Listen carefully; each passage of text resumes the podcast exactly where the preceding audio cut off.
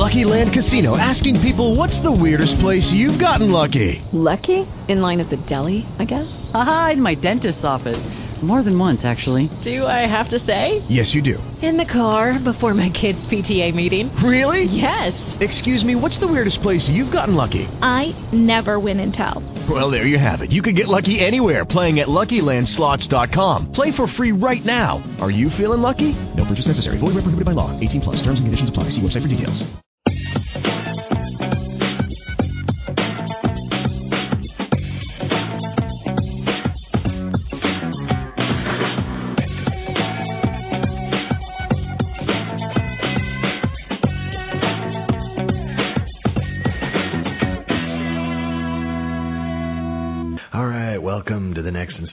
Installment of the SUAS News podcast series where we usually interview subject matter experts and discuss the news relevant to the global unmanned technologies community.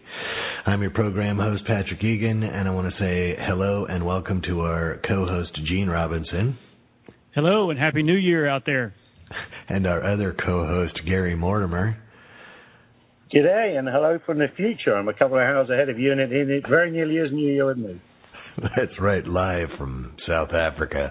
Uh, this week's episode, episode number 33, is uh, 2012, the year in UAS. As always, there's a surplus of material to go over here, so let's keep the show on the road. Um, usually we do the show live, but getting folks on from overseas makes for some interesting audio. Um, and so we wanted to have Gary on. We got, for the first time, we got uh, executive editor of the SUAS News, Gary Mortimer. And uh, but Gary, before you give folks a bio, uh, let me just say that I reference you on the podcast often and you're the guy that lives in a hut in the Zulu kingdom. And I usually tell people Yeah. that you're a spear's throw from Rorke's Drift. And You'd have to be a fairly good Olympic standard. It's it's about Rorke's Drift's about a fortnight. 45 miles from here, about 45 miles. So you'd be a good spear chucker. well, you know, if you've been eating your Wheaties and taking vitamins and whatnot, it's it's a possibility. yeah, maybe. All right. Well, anyway, why don't you uh, give us the real story, a little bio about yourself and uh, what you're doing? Well, by about me, it's, not a lot to tell really. I got into this whole crazy shebang uh, a few years ago when I was working in a, a, a game lodge up in Kenya, and uh, a friend of mine um, needed to take pictures of some lions, and the lions tended to be on the other side of the river, which is great, but uh, the bridges uh, were about 20 miles north and south of us to get across the river. A little bit less than that. I'm exaggerating. A little bit less than that, but they're quite a long way. So we just thought, well, how on earth could we get a picture from the other side of the river? And so I flew model aeroplanes. It was like, come on, it's, it's got to be easy. We'll just put a camera on a plane. And then when you start putting a camera on a plane, you think, well, there's got to be another way of keeping it all level and stuff. And that was back in 2006, 2007 when all this sort of started happening. And I've just had a, a really great nerdy interest in it all ever since. And um, it, there came a time a few years ago when collecting all the news stories together seemed like a good idea, and, and that was, you, as you guys know, that was the birth of SUAS News. So that's that's me. That's who- I am. I'm I, uh, I for for a living up there, I was flying hot air balloons, taking people for rides over over the animals in the Masai Mara, over the migration and all that sort of thing, and also do a little bit of helicopter and uh, glider flying. So that's me. Very simple. Hey, uh, just a, side question on the hot air ballooning. Did you? Uh, how high above the ground where you usually take these people to see the animals? Just out of curiosity. Oh, uh, well, in that particular place, oh god, to pull up a sandbag, this is going to be boring. You'd start the flight at about a foot, but and that would get people very, very. If you ever go and fly in the Mara from Governor's Camp, and you think, why on earth is this dude flying me a foot off the ground for the first 20 minutes? The reason for that is it, it takes you into a flow of wind that goes down the river, and then you get down into the river, and then you, you're staying in and out of the trees, so anywhere between 50 feet and 5,000 feet, basically, from then on in. And it's you have a, a wonderful ride down the river and see the stuff that's there. So it's a, it's a, it's a nice way of seeing the ground. So you're actually pretty close to the wildlife then. Yeah, yeah, very close. To get very used to it. Um, very used to it indeed. Interesting, interesting. All right. Well, the other thing I want to talk about, you know, because um, you know a lot of people have been reading the uh, the web page, and we'll get more into that as the uh, cast progresses. But I'd like to, uh, you know, as the executive editor of the SUAS News website and whatever, you know, it's it's expanding. I'd like you Yeah. to, if possible, give the listeners an overview of your editorial ethos, if possible. Well, sort the wheat from the chaff, isn't it? I mean, all all three of us and everybody, we all are very aware of stories that come out where people claim stuff for systems and oh, you know, all, all sorts of. It's a snake oil filled market, and people are up for being fleeced at the moment. So the bottom line is is is twofold. It's to uh, try and get the correct story out and, and put and, and, and put other stuff out there for people to think about and, and comment on. Um, it, we're in, we engage people across multiple platforms, um, many many of the so, well all of the social media sites, and and we get comments and feedback from that as well, and that's great. Um, it's it's by I, I suppose the ethos to sum it up, it's buyer beware. I think at the moment. Well, I, I like that, and uh, I do think that uh, one thing that I really like about the participation in the SUAS News and what we're doing is it, it's very inclusive. Um, you know, people come all the time and say, "Hey, can I contribute this?" Or people may contribute, Mm. let's say, anonymously. But it, I think it really gives the um, community a voice. And I think this last year we've we've certainly seen a a, a, a shift towards people bringing us stories and stories that other people won't uh, won't put out there for whatever reason. The bottom line is we don't we don't have a super big agenda. I suppose we suffer from being very enthusiastic about the subject. That could be a fault. Um, but at the same time, we don't have to pander to any big corporations or, or or say the right thing at the right time. We can just do it. Well, there, yeah, there's a little idealism. Gene, would you like to uh, add something in there? Sure, I think it's uh, it's it's real important for us to get outside the military-industrial complex uh, and portray what we see is going on in the UAS world, and I think that uh, SUAS News has done a very good job of that. Uh, we not only report on the military-industrial complex, but we also report on what a lot of the up-and-coming entrepreneurs are doing. Uh, I hope that we have many more stories to to report of that ilk because I think that's where most of the innovation is going to be, and I hope that that continues. So uh, you know, I, I think it's very important that uh, that we continue down the same same path as as uh, as Gary said. You know, it's it's up to us to separate the wheat from the chaff. Oh, I concur, and uh, you know we all get caught in that. But you know, I'm also thinking that I want to. Um, I'd like to do more investigative journalism, and I think that that's going to happen as the uh, as the we get more funding and whatnot. Because I think that uh, there's none of that out there, and we're probably probably the only outlet for that. But I don't want to get too far into that right now. I want to talk about um, some of the news items and impressions. And for me, the big one of the big news items is that the end of the world did not happen. Yay! Well, I'll tell you in a couple of hours because my calendar stops tomorrow as well. So or tonight, so it could be tomorrow, couldn't it? It could be, but uh, you know you'll have to call me and forewarn me. Yeah, there you go. You're a few hours ahead. Uh, Yeah. Okay, so segment one here. I want to talk about the overall impressions of 2012, and, and you know we kind of uh, glossed over that in a broad brush with the ethos thing, but let's talk about your impressions of 2012. And Gary, we'll we'll let you go first. Well, I'm I'm glad that I've not been disappointed by the FAA again because every year about um, about August time we get some pronouncement that something's going to happen at Christmas time, and then it never happens. So that's really cool because we've had that again. So I look forward next year to to whatever's not going to happen. Um, so obviously that's a great shame. The the, the test sites thing that's a madness to me uh, that that's that, that that's not moved forward. Um, obviously, you've got nowhere in America where nobody lives and nothing happens, so you can't go and set that up. I, I don't know. Look, I'm in South Africa now. I spend a lot of time uh, in the UK as well, and I've seen the introduction of, of, of what the Civil Aviation Authority's done there. And it's just, it's, it, it, you, it's, you just can't, there's no comparison. It's, it's just, I don't understand it. Uh, for an outsider, I, I just don't understand you people. Why can't you do it? Well, you know, Gary, you know, we've been kind of wondering the same thing. We sit over here, we're we want to work with these people. I'm being facetious.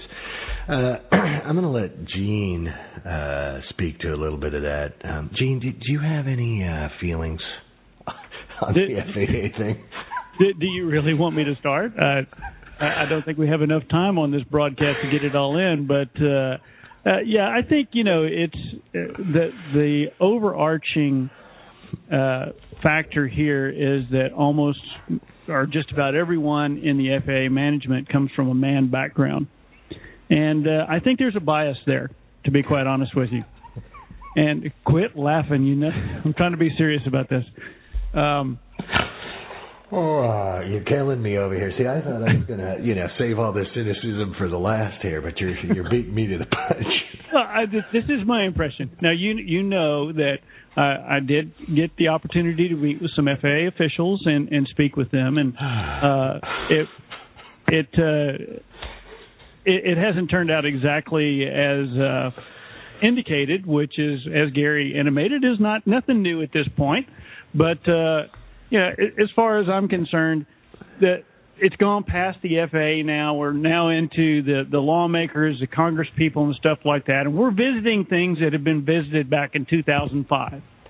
You know, the privacy issue, all of that stuff has now come back to roost yet again, and it has taken the forefront as the reason why various agencies are unable to use unmanned aircraft, and it's a load of hockey as far as I'm concerned. But you know, there you have show. it. Indeed. Well, Indeed. Yeah, I'm sorry if I, I dragged the, the conversation down down this route. Really, I, I, I didn't mean to, but it definitely. So you're bringing it back round to what what's happened in the year. There- There's been some great stories, and uh, there's been some. The, the, what blows my mind is just how the technology is coming together. The uh, Yes, I agree. sensors are That's getting good. cheaper. You know, Yes. it, it's it, you you can see it's a perfect storm of of technology getting to be the right capability at the right price and right now, and you can see it happening. And and this year it, it, it, it's it's sharpening and sharpening and sharpening. Uh, the, the, what what stuff can do for for very little money. It's quite extraordinary. It really is. It is, and, and but you know, I want to flash back to the FAA thing. You know, it is pretty funny, but uh you know, if nothing else, we have to thank them because I know it's given me purpose for the last eight years, and I'll probably have eight more years of purpose. with the Well, otherwise they- they'd have to let you out into the community, and that would be a bad thing. well, you know, and and uh exactly, you know, You're a loose cannon, you know. I am a loose cannon. I know that I'm, you know, a lot of people find what I have to say and write uh kind of interesting. Well, yeah, it could be prickly, but you know, that's that and, and I think maybe this is a nice time to talk about one of the new features I want to do on the podcast next year. All right. You play ball? We play ball. I know. You want the goodie. Welcome to the goodie room. maybe and I wanted to touch on this later, but you know, I don't you got um BP's doing some stuff up there in the Arctic with and I think it's an Aeryon Scout, which is a hundred thousand dollar system. Do you think that's Or what? all yeah, yeah, it's a co- but uh, I mean, do you think that's all altruism up there? Or is this another Shell game where Shell was up there looking for places to drill, but saying they were counting walruses? Or are you taking this one at face value? Anybody want to jump in here? I certainly don't. That's uh, you know, of course, the cynic is coming out of me yet once again. But uh, again, it's a matter of what you know or who you know, not what you know. And I, I think that these people are in the right position to be able to get that done. And we've always said, Patrick, you know, follow the paper trail, follow the money. And uh, BP obviously has a lot of money, and uh, energy is obviously a very important issue for us.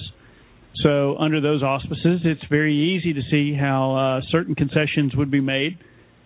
And suddenly they're okay to to fly the pipeline, which uh, is quite surprising to me since it is still considered part of the NAS, and uh, whether they have a COA or not, uh, there's got to be some money being paid somewhere somehow. It doesn't happen for free. Even a university doesn't do it for free. Uh, they get grants or some sort of funding that that will help defray the costs, if you will, and those costs pay uh, investigators, researchers, uh, grad students, you name it. So, it to me, it sounds a little commercial. Yeah, well, it does to me too. But I think what we'll do, you know, and maybe you know one show a quarter, or as it rears its uh, double standard head, I think we're gonna, you know, I want to do more investigative journalism and and and talk about these. It is kind of funny. I did notice that at AUVSI, some of the um, let's say vocal opponents or or detractors of the FAA had changed their story such that uh, I thought the body snatchers had got them but as time rolls on, it's kind of funny as these people that were vocal opponents all of a sudden have gotten, you know, um, oh hey, we're we're doing this thing with BP up here in Alaska, you know. Hmm. Coincidence? Well, Patrick, uh, I don't know. Patrick, I, I think it's important. Go ahead, Gary. No, no, after you. Uh, I think it's important for us to to differentiate that we're not opposed to the FAA. I mean, we're willing to work with them as much as possible, and we want to do that. We have tried to do that since 2007 when this first came out. We've gone through several iterations, personnel changes, and so on and so forth. But we really want to work with them to work out a solution to this very sticky problem. And I, I, I don't want. Um, I'll give you a sort of a, to my mind, a sort of a difference between the CAA and the FAA. Uh, I was lucky enough to attend Farnborough, I think, in 2010, and I flew a very simple flying wing in front of 75,000 people at Farnborough, and it was done and dusted. But the difference is the man, the previous man had been part of setting it all up at the CAA. He wasn't part of the CAA anymore, but he just displayed a Spitfire, leapt out, and came across and looked at, oh, gee whiz, what's all this? Was very excited about it all, you know, and it's. I think what you need in your, your big organization is is people that are genuine aviation nuts, not bureaucrats.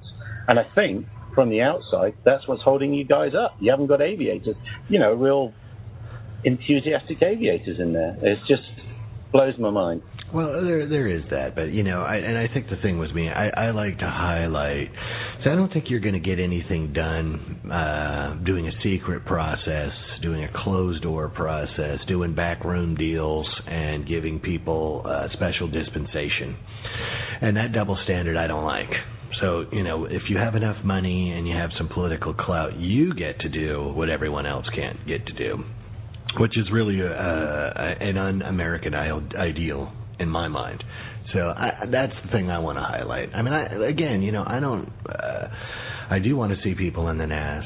Um, God bless them for making money. The thing is, is I don't like. Uh, double standards where people are doing commercial operations in the NAS. Meanwhile, if you're a mom and pop shop, you can't afford the lobbyists, you can't afford the advocacy groups going to bat for you, and you just languish in the backwaters. I think that that is one of the big problems why we uh, don't have common sense regulation. It's because the people that are really driving this thing are getting special dispensation and they're able to make money. You know, am I wrong, yeah. or you know, is that is should that be a sticking point? I think it's a it's a huge sticking point, glaring sticking point uh, for me, and I think it needs to be highlighted. Everyone else is afraid to talk about it. I'm not afraid to talk about. it. I got nothing left to lose, you know. Except, well, that's not true. They did even try and, uh, you know, make it hard for me to do anything that I'm doing. But whatever. I got to keep talking about it. It's just not right. I agree with that, Patrick. And it's uh, I think we've all experienced some of that, uh, especially since we've b- become so intimately familiar with the uh, the ins and outs and the workings of the the agencies that are involved. Yeah, it's it's, it's kind of a um, bad deal. But anyway, let's move on from that. But be looking for that for some more investigative journalism over the year. I think that ought to be interesting. Uh, people all the time are like, well, you know ask questions about it, and then I think we can bring some light to it. But I want to talk about some of the uh, the, the bigger stories of um, 2012 and we've had a whole bunch of them. I know we just had uh, a couple picked up by major news um, outlets. And uh, Gary, maybe you can kind of speak to that first. What what what's your biggest overreaching unmanned aircraft story of 2012? Well, the, the the biggest one we had was was the chap who sent in uh, the, the it was the River of Blood story, mm-hmm. um, and uh, where the chap sent in some images of of a stream next to um, a, a meat processing plant that was pumping, it's quite simply pumping blood into into the water, uh, and and they recently have uh, received some indictments for that. Um, I'm not sure myself though whether that's it was a fantastic use of a very very simple and very simple system uh, indeed uh, to get those images. Um, I, I think it speaks more to the fact that there wasn't any pollution monitoring downstream. That's what I can't believe. You can get away with pumping blood into a river and nobody picks it up. Um, you shouldn't need to, you know, that's, uh, of course we all love UAS, but you shouldn't need a UAS to find that out. Um, so that was the biggest one. The Lego one was the very nice, uh, the Lego quadricopter was a very, very nice, uh, a little, um, a little fun story. That's done very well as, as well indeed. Um, both those stories have gone over, uh, 80,000 views, I think, now. Yeah, and uh, I do believe that the uh, it shows, you know, another uh, positive use of what you can do with uh, unmanned aircraft and protecting the environment. And I think we brought that up before. And uh, the um, Lego story illustrates how simple it is to uh, cobble yeah. this technology together, put it together. And Gene, I think, didn't you have um, something or to add with the uh, the, the the pig blood story? Uh, yeah, I was involved with that one, you know, fairly early on when it happened. The guy, I, it happened in my home state of Texas, uh, so there you go. I'll, I'll admit to that. Uh, it was up north ways, but uh, uh, I was approached very early on because the individual was was quite worried about repercussions, and uh, you know, I kind of walked him through, you know, the things, the scenarios that could or couldn't happen, and uh, I think it kind of emboldened him, and he moved forward with it. And I'm very glad that he did. Um, and we we see the the result of it. The indictments and several of the family uh, that run the the meat packing company have resigned, and uh, there's no telling what's going to happen to that meat packing plant. But uh, I would imagine that it will continue on and probably operate under you know a little bit more stringent output parameters. But um, you know, again, and it, and it was just it was coincidental. Uh, the guy was out actually just testing an airframe. He wasn't even really trying to do anything. He was just trying to get some shots. Popped into a field and and and got it. But that's the beauty of a small unmanned aircraft. Yeah. You can pop into a field uh, like that and you can do the imaging very quickly and very small footprint, very low noise footprint uh, you can do some good work with it and be done and out. And no one has been threatened, and no one has had uh, a significant increase in the danger quotient as that was going on. And, and I, I think you know, I've just remembered. Um, sorry, Gina, I interrupt you. I've just remembered another story. The boiling down juice has helped me remember it. The um, didn't you rescue a llama this year? Weren't you involved in a dramatic llama rescue?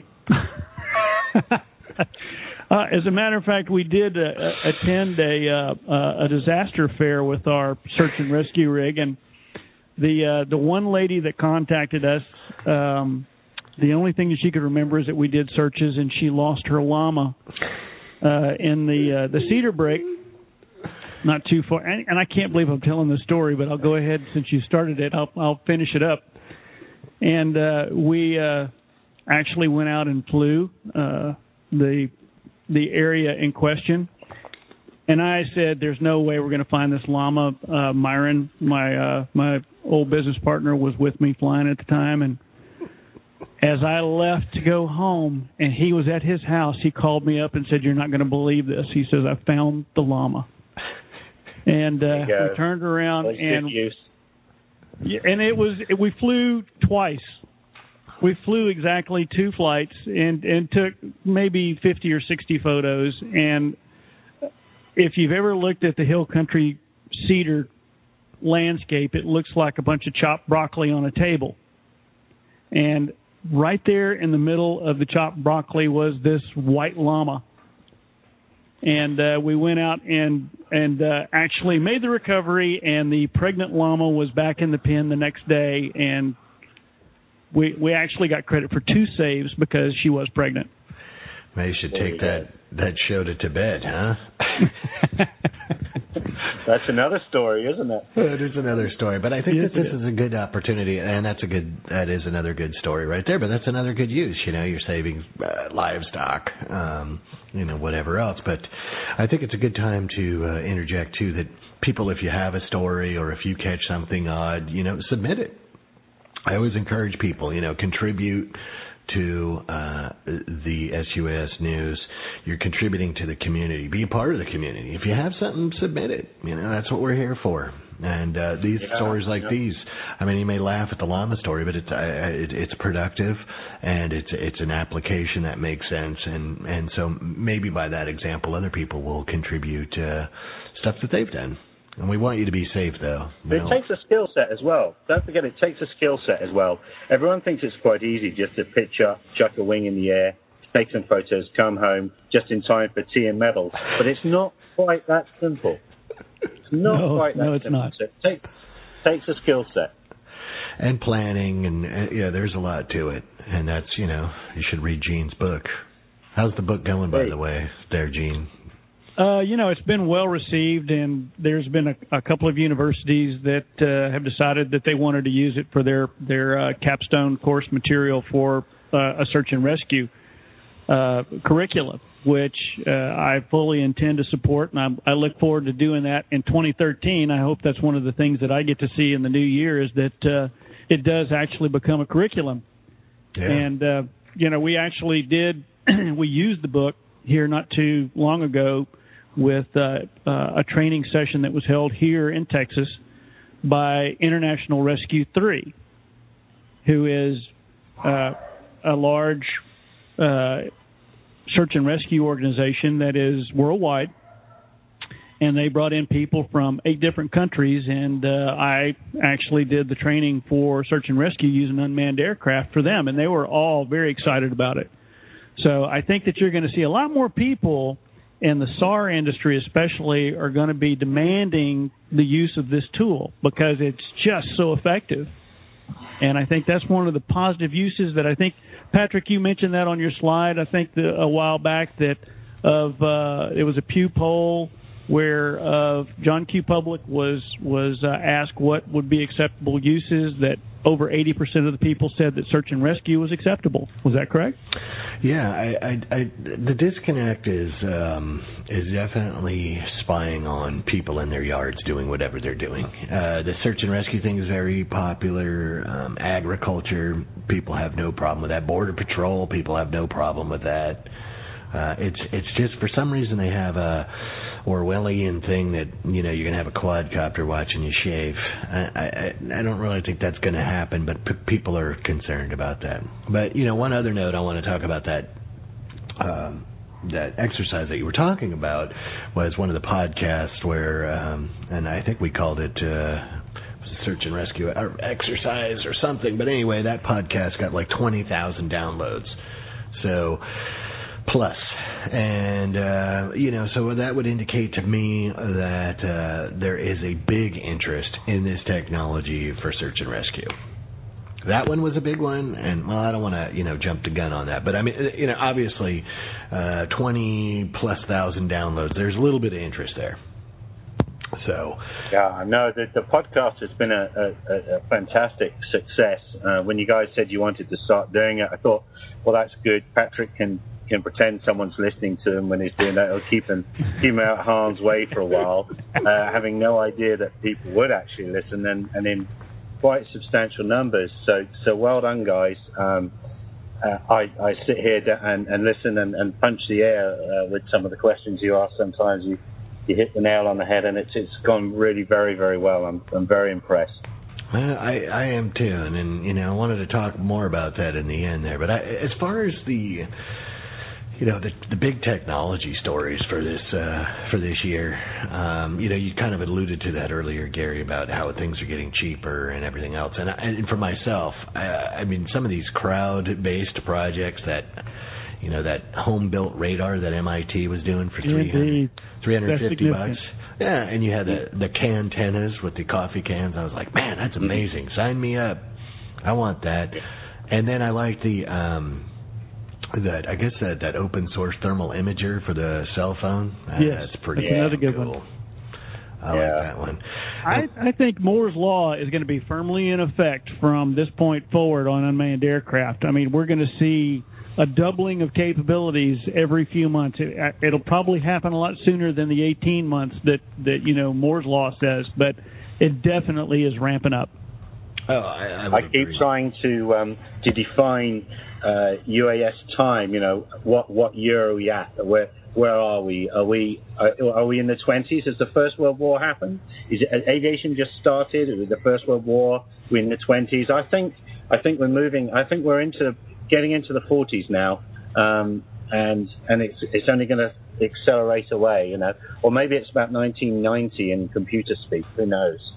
Right. Well, yeah, it's hard to it's hard to gauge. I mean, uh, when you see what people are doing and the miniaturization of things and what can be carried by, Yeah. uh, s- by Yeah. you know, a Lego quadcopter, you know, it's uh, the sky is the limit on that one, and really the sky is the limit over here, you know, because we're not really leading the way.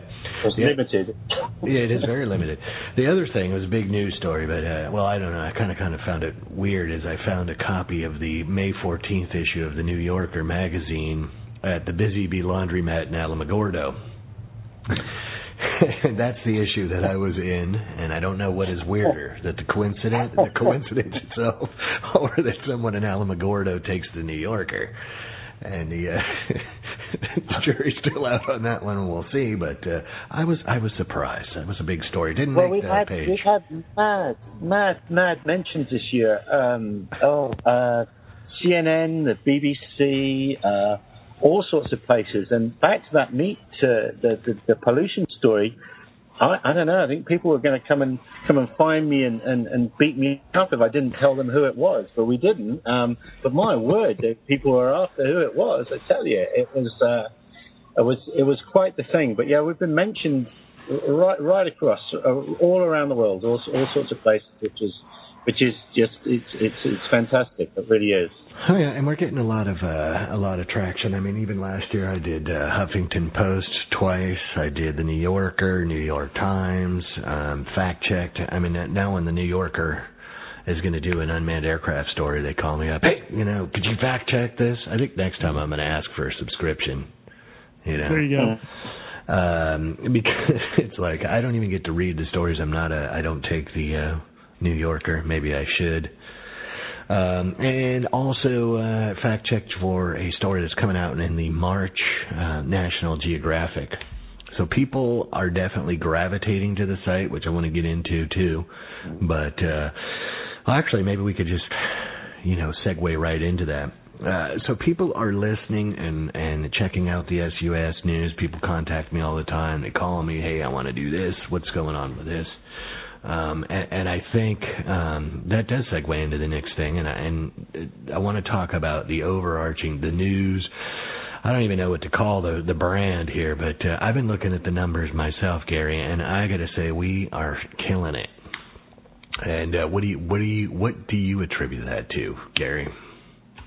Well, I think we've we have been well. We we we do. We've been putting all the stories we can find out there, and plus adding some original content as well. And and we're engaged. If someone asks asks me a question, or you a question, or Gene a question, we will we will come back to them and, and give them a response, and we'll do it from a, a level and measured uh, sort of perspective, not just uh, oh no, buy this from me, this will make it work, whatever it is. I think that's quite important. I think because we've been in a lot of the the the sort of uh, communities and forums online. Um, we've attracted quite a. I was just just before I, I, I came, I sat down. I was looking at the age groups, and it's interesting. There's another fairly large American outlet that operates that you all know, and their their demo, their demographic speaks to, to people in the 55 to 64 year old uh, age bracket, and that's what all sort of web people tell me. And the bulk of our audience is between 25 and 44. And the way I mean, that blows my mind a bit because it means I'm not in it anymore. Um, but um, so I'm not the bulk of our audience. So we need we need younger people. Um, but the the thing is, those 25 to well 25 to 35 year olds. Let's say regulations take 10 years to happen over there in the states. They're going to be in the industry the bulk of other places that you might get their stuff from are going to be retired. So we're speaking to the right people at the right time. I'd concur, Gene. Insight. Uh, I totally agree with that. Uh, one of the things that I think we do well is that we just do get the facts as much as we can and try to put them out there as unbiased as we can. And I think that's important. I mean, it's it's neither good nor bad. It is what it is. And I think Gary has done a fantastic job with keeping the format of SUAS News clean and readable. Uh, you can select the stories that you want to go read very quickly and easily. Uh, I think the format has worked out extremely well even though I had some rep, you know little misgivings when it first started, I thought it was a little busy, but now I've gotten used to it, and it's uh, it's very intuitive to me to be able to scan through and pick the stories out that I want to see, and it doesn't make any difference whether it's the military industrial complex or whether it's uh, innovation or technology.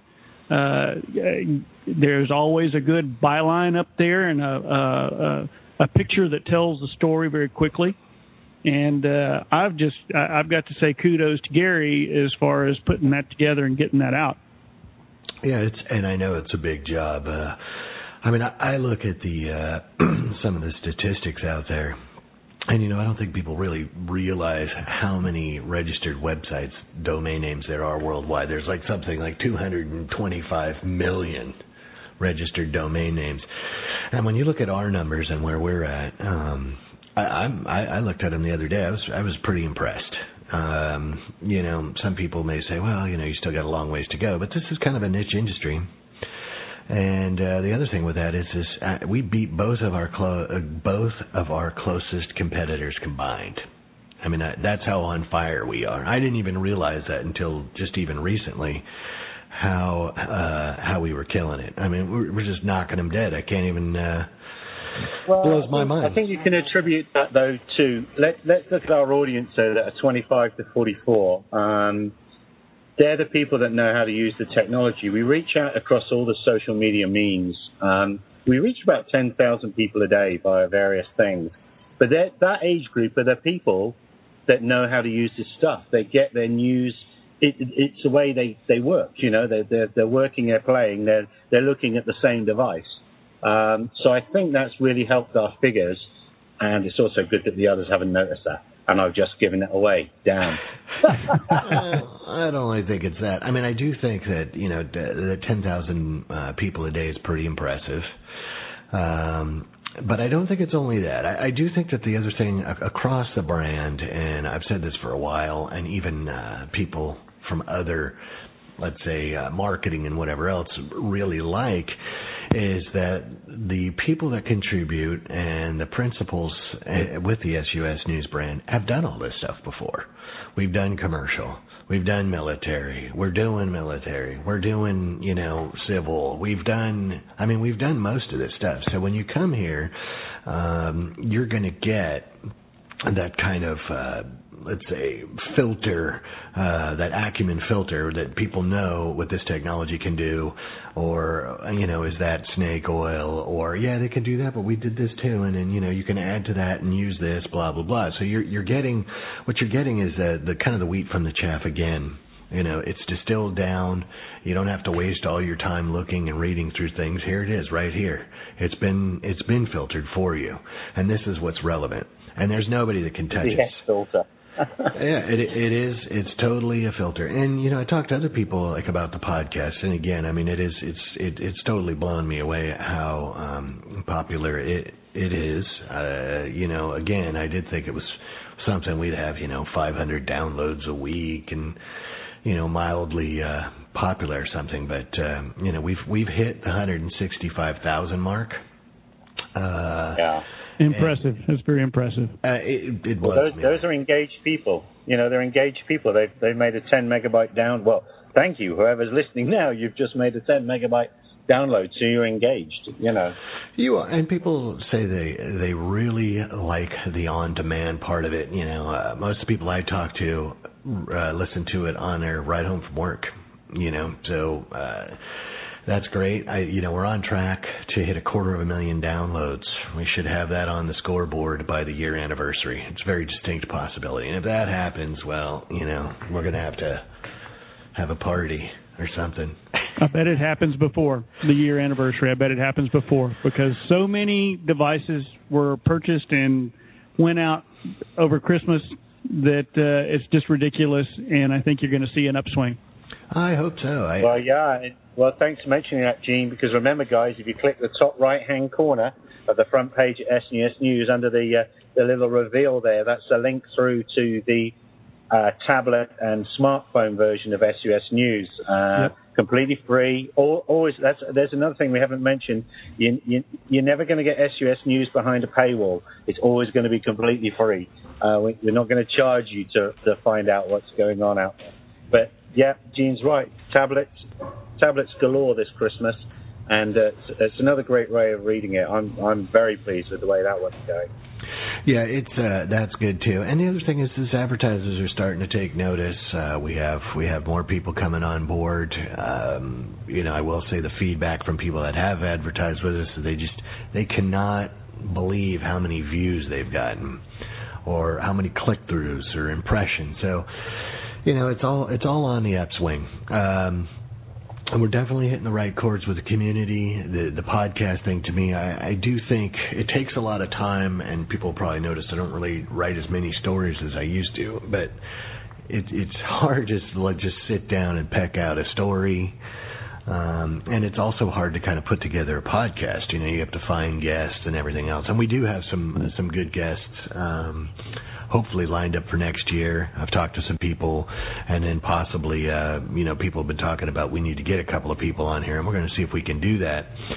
I, I think it's uh, it it is something that people want to hear. Obviously, when you get, I think our our that uh, NASA show, the RPA Science Show, has has almost uh, twenty seven thousand downloads on its on its own. Mind boggling to me. I mean, and the live shows. Don't forget the live shows we're going to try to do. Oh, well, of course, we're going to do the live show with uh, with Eugene. That was another big show. That other um, the RPA, uh, the one that you mentioned, where you did the um, the the SAR exercise. That was over Right. over twenty thousand downloads, um, and you got that uh, wonderful audio from the satellite phone from White Sands. I'll be back there uh, next year. I'll also be uh, um, in Alabama working on some projects. Uh, so we'll be doing some more live stuff from the field, which seems to be very popular. But I think that the one thing I want to say about that though is when you when you think that you get 26,000 downloads. That's 26,000 man hours or woman hours. I don't know who's listening of people that are listening to these shows and it's like are there even that many people in this community worldwide? I I mean I think or they're so. interested. I They may not actually be in the community, but there are that many people interested, and it may be, it may not be the UA pilot. It may be a lawmaker. It may be uh, uh, a municipality, someone, a, a city planner. It could be all those folks that are listening in to try to get a little bit more information on how they can effectively use the tool. I, I would agree with that. Uh, it's just, uh, you know, talking about that, I did invite uh, Mr. Williams on from the FAA, the new head of the uh, UASIO, and I had to go through the uh, public relations channels, and um, they declined. Although So surprised. I know. Well, they were kind of thinking it was a little peanut whistle, but when I was telling them we we regularly get uh, you know five, ten, fifteen, twenty thousand downloads, they were uh, there were you could hear the crickets chirping on the other end of the phone. But I said, you know, it'd be an excellent opportunity for the uh, FAA to come on and kind of tell their side of the story. Because that's another thing is I think you know I know you know you kind of beat up on them here, but you know they're they're not really that forthcoming with the information or their uh, No. let's say the high points that they hit, and this is a perfect perfect opportunity to come on, talk about it, Um, you know, we're very respectful to the guests. I mean, I, I don't. Uh, yeah, I don't. I don't believe in having guests on the show and then start attacking them. I don't really think that that's uh, good radio. So, um, you know, I invited them. They didn't. They didn't come on. I did sub- submit some questions for an end of the year piece. It doesn't look like it's going to happen because uh, they're out on vacation till after the first. I also was writing a. Uh, a story, and maybe we'll have to wait till next holiday season about Santa Claus, Hanukkah Harry, and Kwanzaa Bot, and their their efforts to fly around in the nest. But uh, I didn't finish that either. I got caught up with end of the world and whatnot. But anyway, I think that uh, you know that is something, uh, and maybe it's a little horn tooting. I know there's a little with the with the brand, but uh, with the numbers with the website and the numbers with the podcast um, I'm, I'm definitely taken aback. And uh, yeah, we, we, we, we're finishing out on uh, getting on for a million and a half page views, which is for a, a little thing from a grass hut in Africa is not too bad. Well, no, but I, I do definitely think it has a, a, a worldwide appeal, and I don't think that um, you know other people can really hit that. I've talked to other groups that do, um, let's say, forecasts that sell reports that that, that sell some other uh, items. And uh you know they they would talk to me and said well you know wow we really wanted to do a podcast. And um you know and I said well you know we're doing I tell them the numbers and they're just smoked blown away and they're like wow you know you're, you're only doing that on small unmanned aircraft and, and I think that you know people have a misconception it's like well first off the bat when our uh, version of the small and small unmanned aircraft is the European version of a 150 kilos and under, which is actually a sizable uh, aircraft. Yeah. And I think that, you know, personally, I, I believe that 90 to 95 percent of the future of this industry is going to be that under that 150 kilos. I'll put money on it being under 10 kilos. I would. I'm with Gary on that one. I'd I'd agree. I think 90 will probably be under that, you know, percent. But so I think people need to think of that. And then the other thing is, is that we can also speak to if you look at some of the shows that we did on the. Uh, on the podcast, we talked about driverless cars. We talked about engineering. We've talked about uh, um, some other ancillary type of systems. We've talked to sure. technology. We've talked about um, education. So we can speak to all of these different, um, you know, subjects that are kind of also contained in, say, the unmanned space, robotics, and they all kind of go together. I really think that the space thing, there's a lot of opportunity for unmanned in space. Got uh, a lot of big issues to overcome. One of them being radiation. It's a long time out there to get to Mars and being radiated. Yep and uh, you know, so uh, all of these kind of come together, and, and it's the same with the uh, the web page. You know, I mean, again, you know, we talked about some of those stories with the the uh, the K antennas and the the radars and the IR and all the rest of that stuff. You know, all of those I think feed into the um, into the you know into the the bubble. You know, it's kind of a holistic thing. Here are the aircraft. Here are some of the payloads they can carry. Here are some of the applications, and I think that is what makes the the brand popular myself. Comments, Gary. Yeah, I think so. Um, and, and, and and you guys, everybody's enthusiasm and knowledge. Um, you know, you are getting it from people that have done it. Um, that's the difference. No one's ever going to um, be involved with SUAS News that hasn't flown a system. I, I won't not let that happen. um, you know, it uh, it just makes sense. Uh, you know, you know what you're talking about then. But there's there's a great uh, hunger for information about unmanned aircraft. There's an awful lot of bull dust out there, and there's a great hunger for the more accurate knowledge. I think um, many many you know.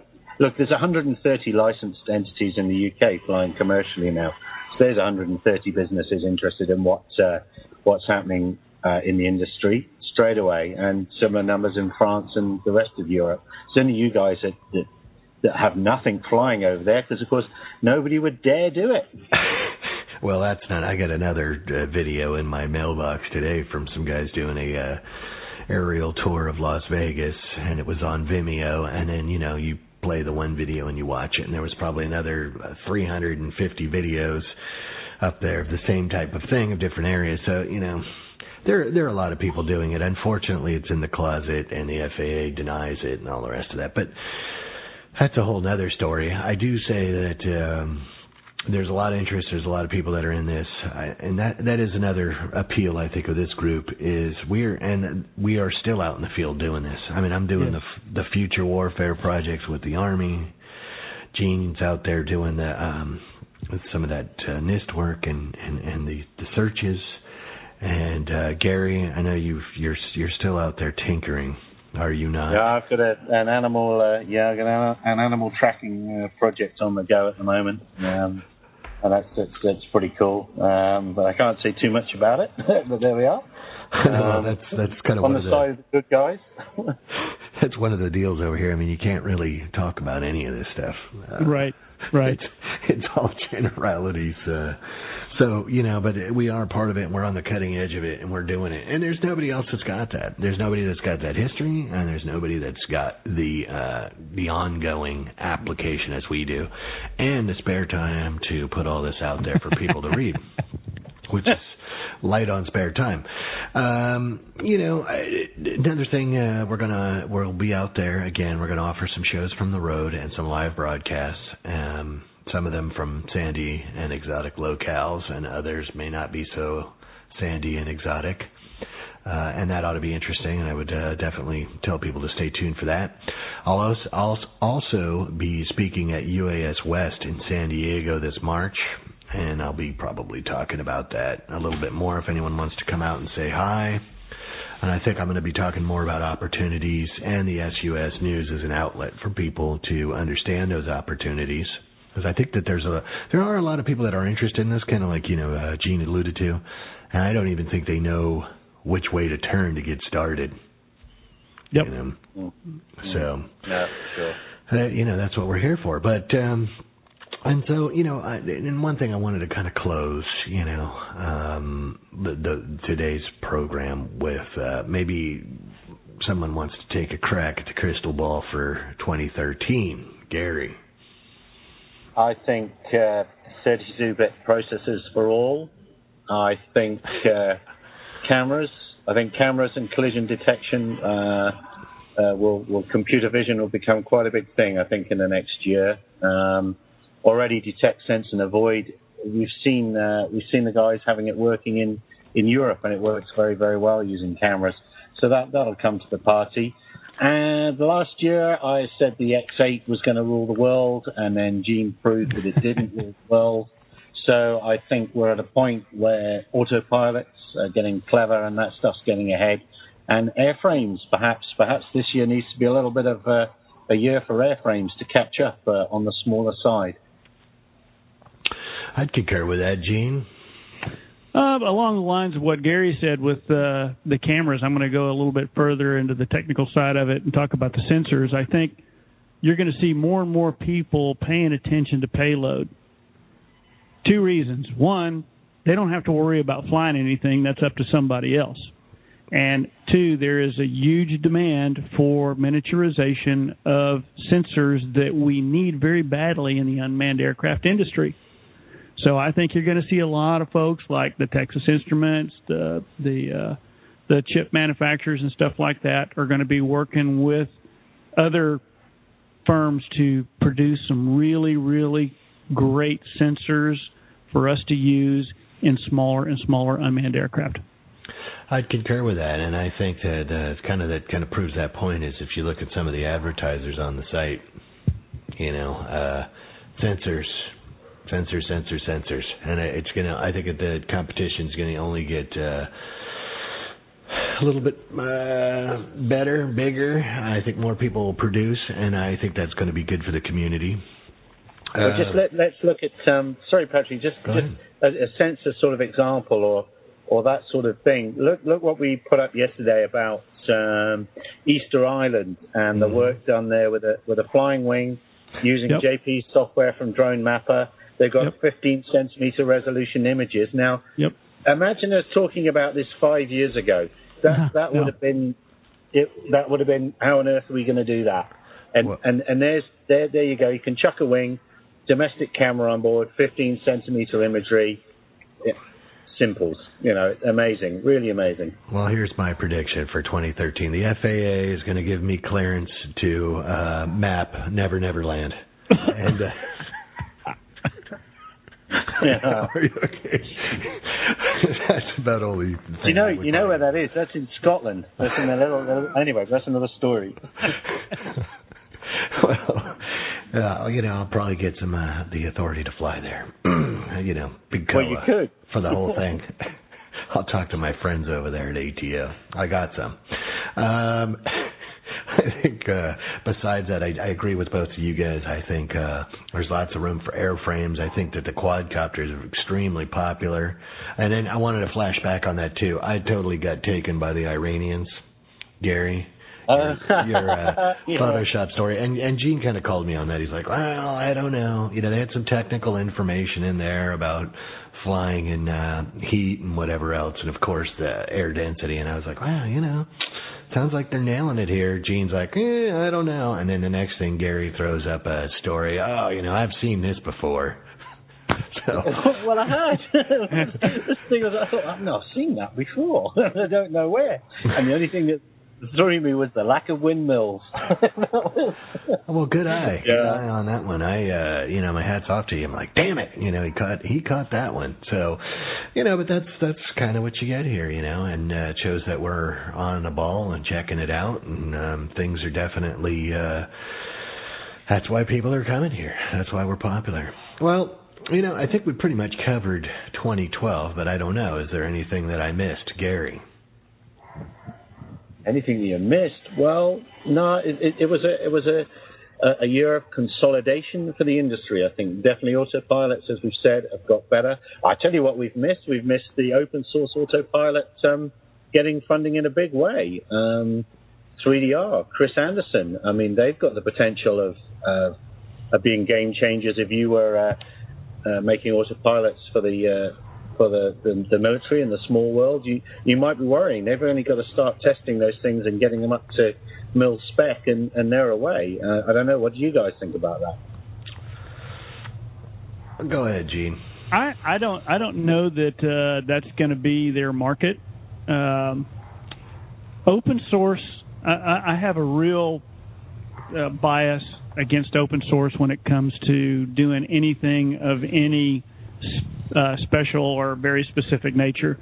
Proprietary softwares and coding and stuff like that are going to be necessary to to really monetize it. I mean, th- that's the only way it can happen. To be quite honest with you, we've discovered that airframes is probably not where it's going to be at because the Chinese are are copying them like mad, and they're going to be out here. And Patrick has already predicted the uh, the the sub thousand dollar unmanned aircraft, and it's there. Um, so you know, I, I don't know. It's it's going to be that's going to be a tough one to call. Well, and you know, you're hitting on another thing, and that's another guest I'm going to have on. I've got a, a buddy of mine that uh, works at Intel here, and his his thing is security, and security with networks, security with software. Um, and I'm actually going to, I want to have him on the podcast and we're going to talk about that because, you know, even the military now is starting to pick up this. You know, they love the COTS thing, although I don't think that they really understood that perfectly. Um, you know, oh, the cloud, we're all moving to the cloud, and oh, it's open source. Uh, you know, you really may want to rethink that. I, the, the, the only problem I have with the open source thing is somebody could put, you know, a line of malicious code in there. Um, and how do you what is what are the vetting processes? There there are vetting processes for using open source code. Uh, but then that kind of, let's say, takes away the advantage of the open source code, which is basically it's free, and people are making it. But if you go back and you cross the T's, dot the I's, and vet the software, it takes a lot of time and effort. Yeah, they definitely have to version it, but maybe you need to get um, Chris Anderson on here and, and, and find out. I think, uh, yeah, I mean, I, I didn't didn't mean that they go for the military market, but I think, uh, you know, in the, in, certainly in the civil market, if you if you at least make your autopilot the same spec, then uh, then you'd feel a little bit happier with it. So, but it it, it was a, quite a big news story. Um, and also the other one was the Roomba people. I've forgotten the name of the lady. They came out of the closet with their tethered uh, Yes. hovering platform, didn't they? Um, and and they've got a lot of money behind them. I'm sorry, I've forgotten the names now, but uh, that was another quite a big big story, I think. Um, well, I, yeah, that was big. A lot of people are going the tethered routine. I don't know if they'll get a lot of traction or not with that. Any open source thing, I'm not beating it up. I mean, you just you have to think. You know, uh, the United States is a very litigious, um, let's say, society, and if you're a municipality and you're using and you don't vet that code and you use it, you you could you could stand to get sued. And I think that it's going to be very hard to certify that for flight and whatever else. Now, if you're doing it for the amateur thing, that's fine. Um, I think that's great. I've talked to other people who are like, yeah, I'm I'm going to use it and I'm going to have some smart kids write some code and I'm I'm going to put it in my uh, my unmanned aircraft system that I'm offering to police departments or fire departments. Okay, you know, sounds good. I think that was again. I want to beat the drum, but the uh, the product liability part of the driverless cars podcast. Something you want to go back and listen to, because as soon as you start making stuff that you're selling for use by municipalities or commercial or and it crashes, they're going to be looking for people to sue. And and you know the manned model is more of a deal where um, usually the pilot dies in the crash and they go, oh, it's pilot error you know, it's going to be harder to pull off with unmanned aircraft. So just something to think about um, for for potential manufacturers. But that's kind of the stuff that you guys you get here. You know, um, things to think about. But I do think that uh, we're still upward and onward. I still think that the sub four pound people there's a there's a real market there. It's too bad we didn't get that into the HR six five eight um, yep. about having that frangible with the community based standards. It's unfortunate uh, you know, I wrote up some good language for that, but unfortunately, um, people from the community would not support that. And it's too bad because I think, uh, you know, just as you were saying, you know, 90% of it will be under 10 pounds. I think if there was something like that based on community-based standards, we had the four pounds frangible under 25 pounds, or I'm sorry, under 25 miles an hour, uh, you would see 80% of the market gravitate right towards that. And be out well, I think, door. unfortunately, um, I think one thing that's happened while all that shenanigans was going on was the rise. I'm going to get blamed and shot down for saying this, but the rise of first-person view has put a lot of videos in front of regulators that in 2007 didn't exist, 2005, 2006, 7, and they've changed their mind on stuff. And I think the community shot itself in the foot to a large degree uh, right at the time that they shouldn't have done, flying in places they shouldn't be, and uh, look how high, how fast, how far I can go, and I don't think that's helped at all. Sorry, I threw a bit of a curveball in there, but no, just my thought. I agree with that. Uh, you know, there's been a there has been uh, instance after instance where it was a wrong turn, uh, shot in the foot, and that's because there's you know the one thing over here is the way our political system works is there hasn't been a concerted like say effort, kind of like the space commercial space people did, where they all kind of they knew they were competitors, but they all kind of came into that same circus tent, and it's paying off in spades now. Um, we have never had that. Basically, what we have is you have the DoD vendors. They've got the money. You got everybody carrying the water for them. They're trying to. I mean, even now, the thing that's cracked me up, and and maybe uh, Gene, you can speak to this, is you know, we say, oh, okay, well, we got to get the small stuff first. We got to crack the door open. We got to get our foot in the door. We got to start somewhere. We got to do this, and it, it is always um, almost secondary with the smalls because they're always talking about the big. Sense and avoid this, and how are we going to get these big aircraft are going to fly here? And here's the commercial case for Global Hawk, and here's the, you know, Gene.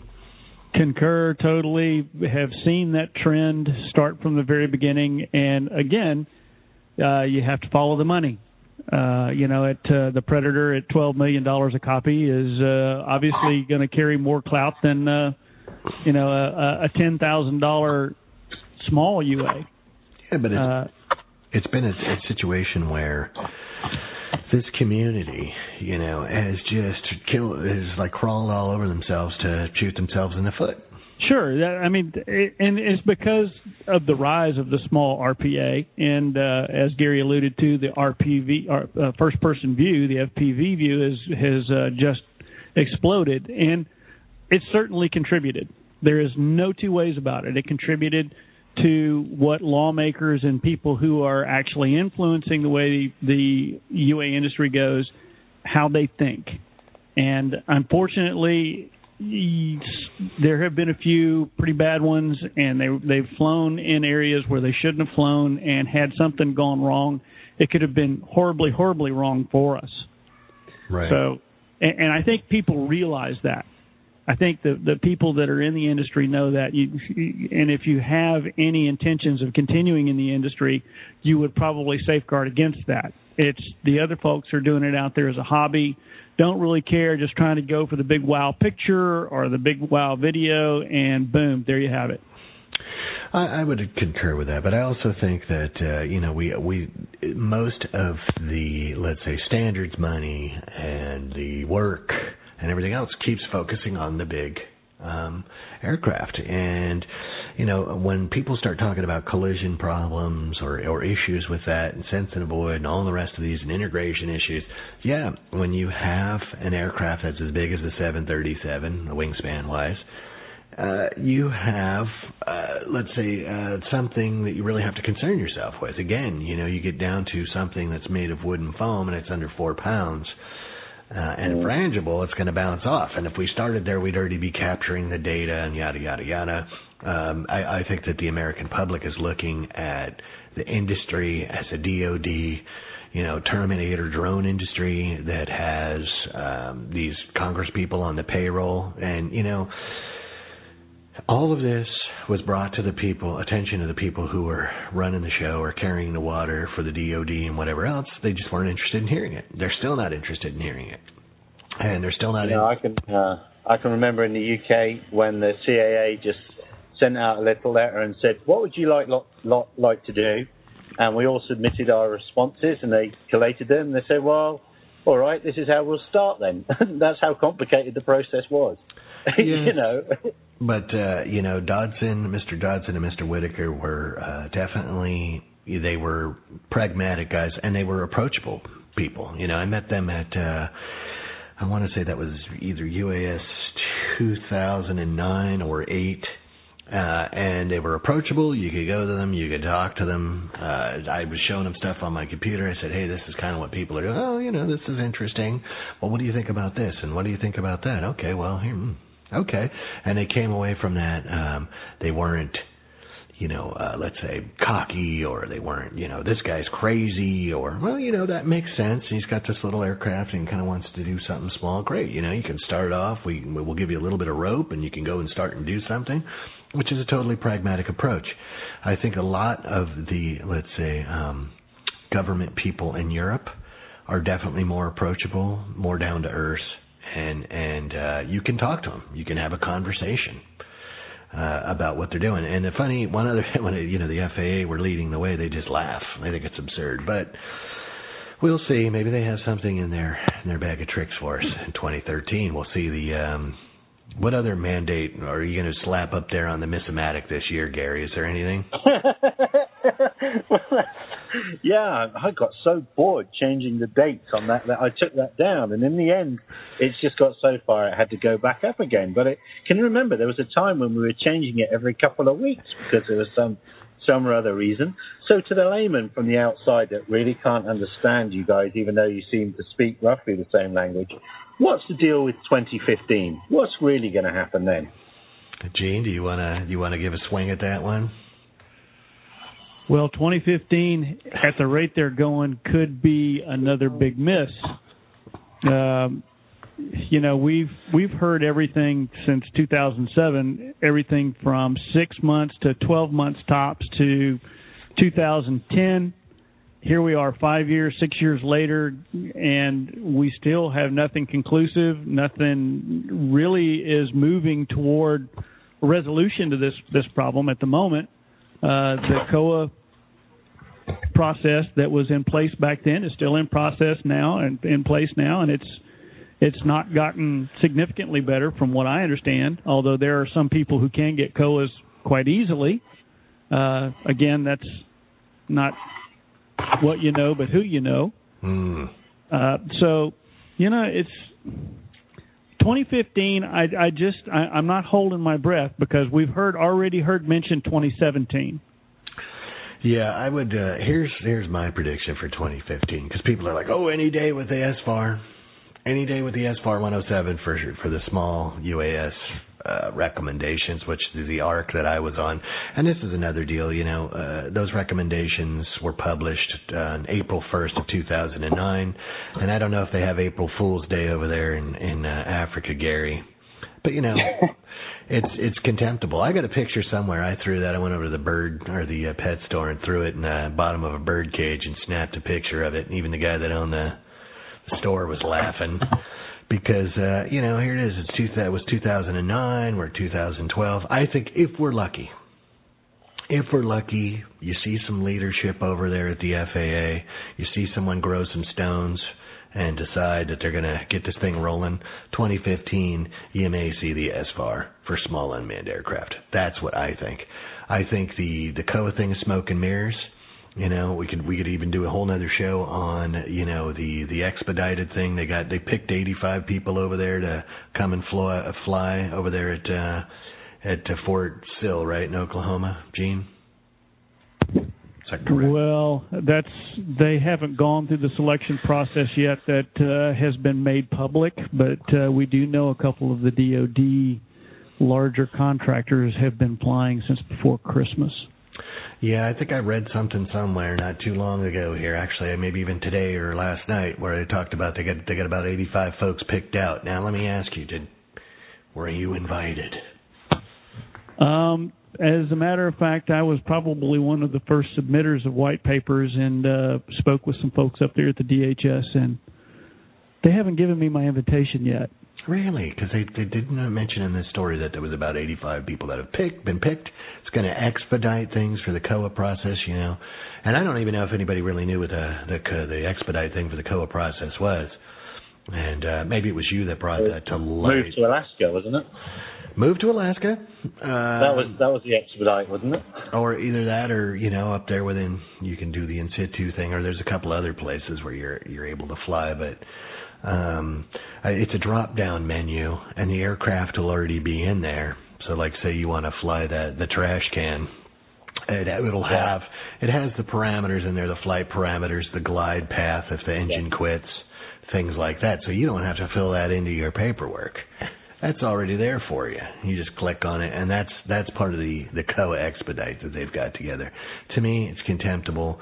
Uh, I don't know if people read the uh, cake eater story that I wrote for the uh, for the web page, but uh, you know, I mean, I I don't know who they're fooling. I mean, that's just contempt for Congress, and if Congress sits back and takes that, I guess you know that's what they're they're doing these days. If I was congressman, man, I'd be like we need some accountability down there, or you got to go. I don't think that. um and as as if people that read that story, I put in the letter that I CC'd to the acting administrators, you know, if that guy ever comes up for confirmation as administrator of the FAA, then we got to go total grassroots and write to every congressperson and senator in this country and tell them why that man should not be confirmed as administrator for the FAA.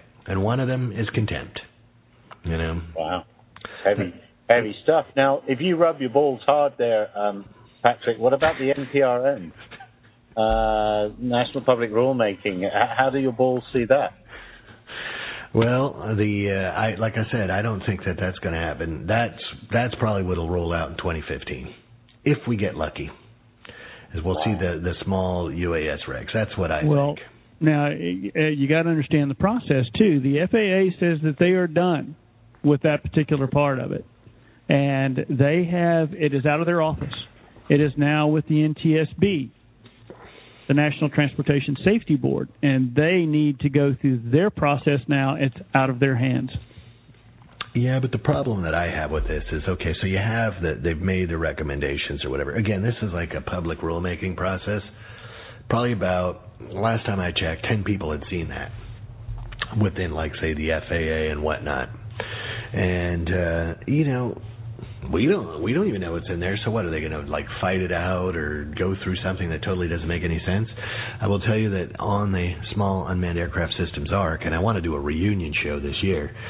Um, there were very very few people that had any unmanned aircraft experience on that arc. It was Tad McGeer, it was myself, there was um, Fred Marks from uh, FMA Direct, uh, and you had Rich Hanson from from the uh, AMA and whatever else. But boy, the people that were really moving and shaking there and making the rules and talking about what we were going to do, AOPA, ALPA, um, you know, the, the the big dogs in the group.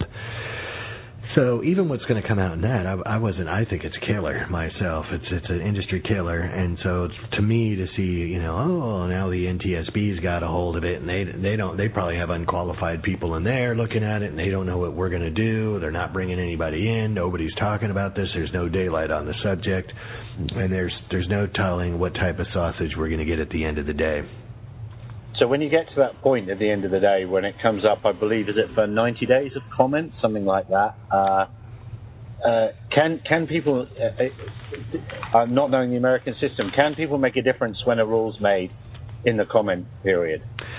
You can, you can, you as a as a citizen, you have the right to comment. Uh, that's that's part of it being uh, published in the National Registry.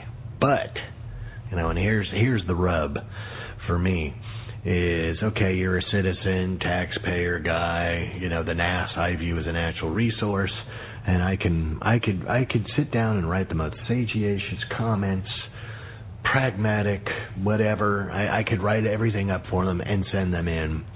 Uh, the FAA is under no obligation. Um, do, they don't have to change one letter in what they write. So you could comment all day long. And it was the same thing that happened with the, the model rocketry over here. And that's how I got involved in this. They clamped down on model rocketry. Uh, there were some of the big groups made comments. There were no changes. There were no changes at all. And the people that made those changes had no knowledge of model rocketry. And so, you know, that hobby was uh, hobbled. And I think you're going to have the same deal here. You know, I mean, I could go totally Debbie Downer on you and talk about what I think is going to be in that NPRM, but I think we'll save that for another show. Um, it's un- it's unfortunate, but the we had missed the boat um, really to tell people we weren't going to take this crap long ago. Um, and we kind of sat back as a community. There were there was a lot of pushback and, and from within the community that if we let the sleeping dog lie, then we'd get the FAA wouldn't we wouldn't even be on the radar and nothing would happen. You remember all that, Gene? I do very very well, and uh, it is it's unfortunate because we we trusted that something was going to be done. We were told that things were going to move forward, and we tried to trust it as far as we could. And every time we got a new answer, uh, we tried to trust it, and you know, here we are, like frogs in a pot. The water, the heat keeps getting turned up, and it's too late to get out now. It is too late to get out, and we definitely, uh, you know, languished in that pot when we should have been doing other stuff. But, you know, again, another podcast for another time. I'd like to, you know, wrap the show up on a happy note, as we're at about an hour. and uh, hour yeah, in a bit, but you know, it's a good conversation. But uh, and and Emma's really glad that we got a chance to have you on, Gary. And I think that you know we usually do the show live, but I think from now on, all all overseas guests will be. uh We're going to just put them in the can as the audio is decent. Um, and I, I enjoyed having your insight on today's program. And I, indeed, yeah, I mean it's good to to have you on there, and I think people could get a better idea who Gary is and um, I like I said, there's a picture that I paint. Even when you got the high speed internet, you know, it's like, and they parted the thatch on the round hut and brought the cable in, so Gary well, would they did. they did. That's what they did. I know it's it's a funny picture to conjure up. So, in, in closing, uh, did you have anything that you would like to say, Gary? Well, just thanks for all the support from anybody out there in the community this year. That people that have sent us stories and uh, given us tips, little things that's going on. Please keep them coming. Thanks very much. I hope everybody has. Uh, I'm going to be back to my adult beverages now, and in about two and a half hours' time, I'll be seeing into 2013. So everybody has a very, very uh, safe and happy uh, New Year's, and uh, I'm really looking forward to seeing some exciting stuff coming out of uh, universities and clever minds around the world next year. I concur with that, Gene. Looking forward to 2013 and and continuing flying. Uh, of course, that's what we do. We do it best in uh, going out and doing the searches and flying the fires and doing some really really cool science. And uh, looking forward to that. Echoing Gary's uh, sentiment, I hope everyone has a, a healthy and prosperous 2013. We'll see what happens when we stumble over the fiscal curb here. and uh, it's all going to be good if we just keep the faith, right? I agree and concur with all of that, and uh, I wish everyone a healthy and happy and prosperous new year. I know it's going to be exciting. I got a lot of stuff uh, coming up in my future that I'm excited about, um, and I hope to share that with the podcast listeners, and I hope that the readers, listeners, and uh, followers of the SUAS News brand uh, contribute or continue to contribute and follow what we're doing on all of the various social networks on the web page, the podcast. Please, if you have anything you want to hear about, see, talk about, guests you want on, you can email Gary uh, at suasnews.com, Gene at suasnews.com, or Patrick at suasnews.com. Or if you have a news tip or whatever else, come on, become part of the community. Get on in here. We want to bring everybody in the circus tent. And until next year, um, or next week, we'll see you then. Adios. With the Lucky Land Slots, you can get lucky just about anywhere. This is your captain speaking. Uh, we've got clear runway and the weather's fine, but we're just going to circle up here a while and uh, get lucky. No, no, nothing like that. It's just these cash prizes add up quick. So I suggest you sit back, keep your tray table upright, and start getting lucky. Play for free at LuckyLandSlots.com. Are you feeling lucky? No purchase necessary. Void where prohibited by law. 18 plus terms and conditions apply. See website for details.